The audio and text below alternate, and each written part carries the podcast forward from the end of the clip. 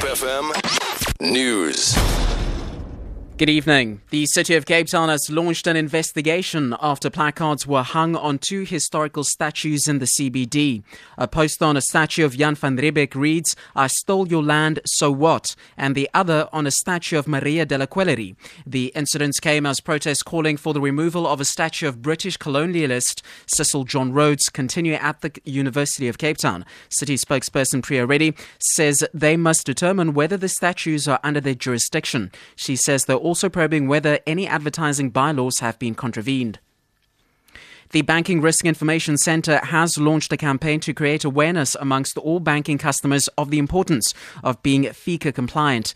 This comes after the Reserve Bank set a deadline for all the banks to ensure that their customers were FICA compliant. This includes ensuring that the customers provide proof of address. The centre's CEO, Kalyani Pillay, explains what the process is all about. Financial Intelligence Center Act, you know, was uh, introduced by government um, to combat fi- uh, money laundering. Every financial institution needs to know exactly who it is that they're doing business with. If you suspect that your bank may not have your current contact details, you need to urgently contact your bank either via the call center or your relationship manager and update your contact details. Schooling has been disrupted at the St. Conrad Primary School in Dysselsdorp in the Little Karoo.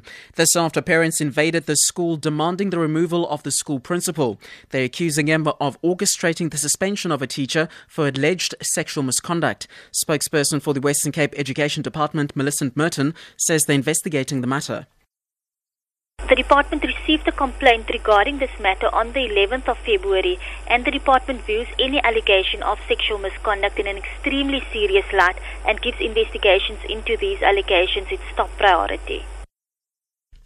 And finally, uh, the, with the 70th anniversary of the end of World War II this year, comes the staging in Cape Town of the classical music cabaret, which is set at dangerous times of the era. The Fugard Theatre is presenting a new version of the Tony Award winning musical and one of Broadway's all time favourites, with an all time or all South African cast, rather. The show is directed by Matthew Wild and features a stellar cast, which includes Charl-Johan Lingenfelder, Daniel Bass, Claire Taylor, Mike Huff, and Michelle Maxwell. The musical is known for its evergreen numbers such as Cabaret, Willkommen, and Tomorrow Belongs to Me. For Good FM News, I'm Eugenia Bettini.